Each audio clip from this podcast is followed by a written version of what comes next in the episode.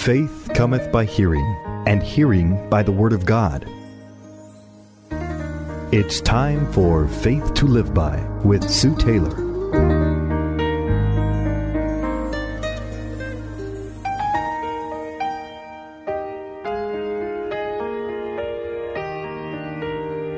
Thank you for joining me on Faith to Live By.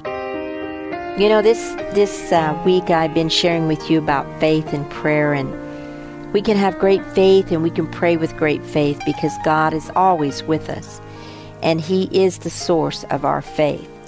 Psalm 46 is a wonderful psalm assuring us of the presence of God with us in calm or in calamity. You know, during the First World War in an island community in the Highlands of Scotland, young men were being called up in increasing numbers for military service. And each time they gathered at their pier to sail to the mainland, their relatives and friends assembled there and they sang this hymn God is our refuge and our strength, in straits a present aid. Therefore, although the earth remove, we will not be afraid. Though the hills amidst the seas be cast, and though waters roaring make, and troubled be, yea, though the hills by swelling seas do shake, a river is whose streams make glad the city of our God, the holy place, wherein the Lord Most High hath his abode. God in the midst of her doth dwell, and nothing shall remove her. The Lord to her is a helper, will be, and that right early prove. Be still and know that I am God. Among the heathen I will be exalted. I on earth will be exalted high. Our God, who is the Lord of hosts, is still upon our side. The God of Jacob, our refuge, forever will abide. This hymn was from a Scottish hymnal, and thousands of God's saints have been comforted by this great Psalm 46 in times of great crisis. We have no way of knowing the hearts and the minds that have been lifted by these great and comforting words in Psalm 46, because it begins by saying, God is our refuge and strength and ever present help in trouble. Therefore we will not fear, though the earth give way and the mountains fall into the heart of the sea, though its water roar and foam and the mountains quake with their surging. You know, it was this psalm that led a former um, a former monk named Martin Luther to pen his famous Reformation hymn, A Mighty Fortress is Our God. The message in this psalm is timeless and its encouragement is unceasing. You can read it again and again and still gain such comfort and insight from its power of the written word.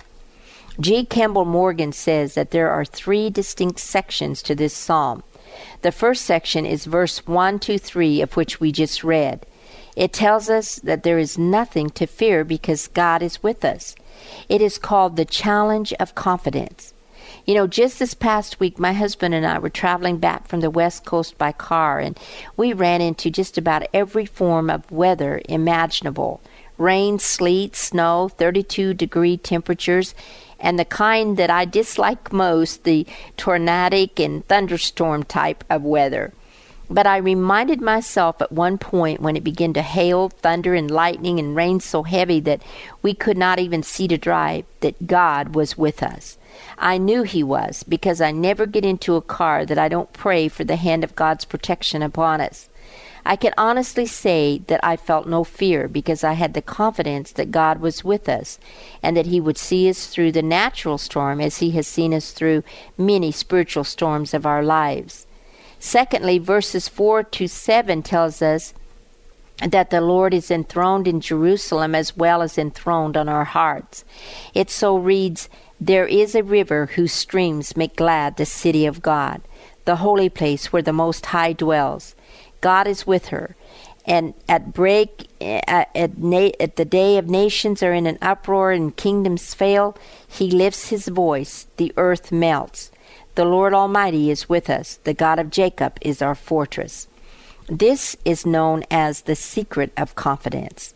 First, it was um, the challenge of confidence, and now it is the secret of confidence because God means, um, you know, Emmanuel is with us. We can always be conscious of His great presence with us, for He is forever enthroned in our hearts, and we need not fear.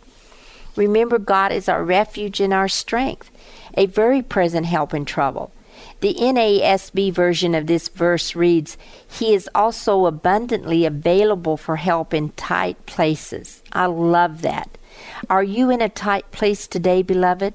If so, cheer up and know that your safety does not rest in riches or armies, but in Jehovah God alone. If you are afraid of today and worried about tomorrow, let this psalm comfort your heart and ask yourself what is the worst thing that could happen to me. Suppose that the earth itself should melt as in a gigantic volcano, or suppose that an earthquake should toss the mountains into the midst of the sea, or the very foundations of society are crumbling, kingdoms are toppling and, and disintegrating. The nations of the world are churning with political, economic, and social confusion, and trouble, it seems, is intensifying in the world. But God, but God, that's all we need to know, dearly beloved. The worst that can happen is no cause for fear, for God Himself is with us. When I was visiting my children and gra- grandchildren in Portland this past week, um, couple of weeks, we all decided to go to the zoo in on the west side of Portland, and we drove to downtown and rode the light rail. Now, I don't like tight, dark places, and the light rail ran underground like a subway some 600 feet total darkness except for the lights in the rail cars. And then when we got off the light rail, we had to go up 600 feet by elevator. My oldest son remarked while we were underground that this would not be a good time for an earthquake. I didn't even think about it. I just reminded myself that God was with me, and He always gives us the grace when we need it. And why should I fear? Verse 7 of this great psalm is especially interesting. It says, The Lord Almighty is with us. The God of Jacob is our fortress. First, the Lord of hosts is with us, that is, the Lord of the angelic armies of heaven. But he is also the God of Jacob. Now, Jacob means cheat or supplanter, and yet God speaks of himself as the God of Jacob. Put the two thoughts together, and you learn that the God of the angelic host is also the God of the unworthy sinner. The one who is infinitely high is also intimately near. What a thought, and how he loves us. Lastly, verses 8 through 11 speaks of peace, how he makes the wars to cease to the ends of the earth. He breaks the bow and shatters the spear, and he ends this psalm by admonishing us to be still and know that he is God. The last distinction is that there will be peace on earth and worldwide dominion by Him. That is the vindication of confidence. Because God is always present, we can have the challenge of confidence, the secret of confidence, and the vindication of confidence.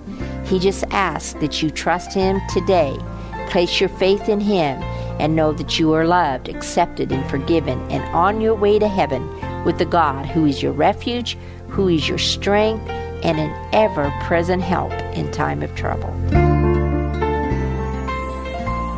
You've been listening to Faith to Live By with Sue Taylor. If you would like to write with your comments or to request a copy of this program for an $8 donation, write Sue Taylor, 10827 Highway 86 East, Neosho, Missouri 64850. Sue Taylor is a member of the KNEO team and a keynote speaker at several church and women's events throughout the four state area.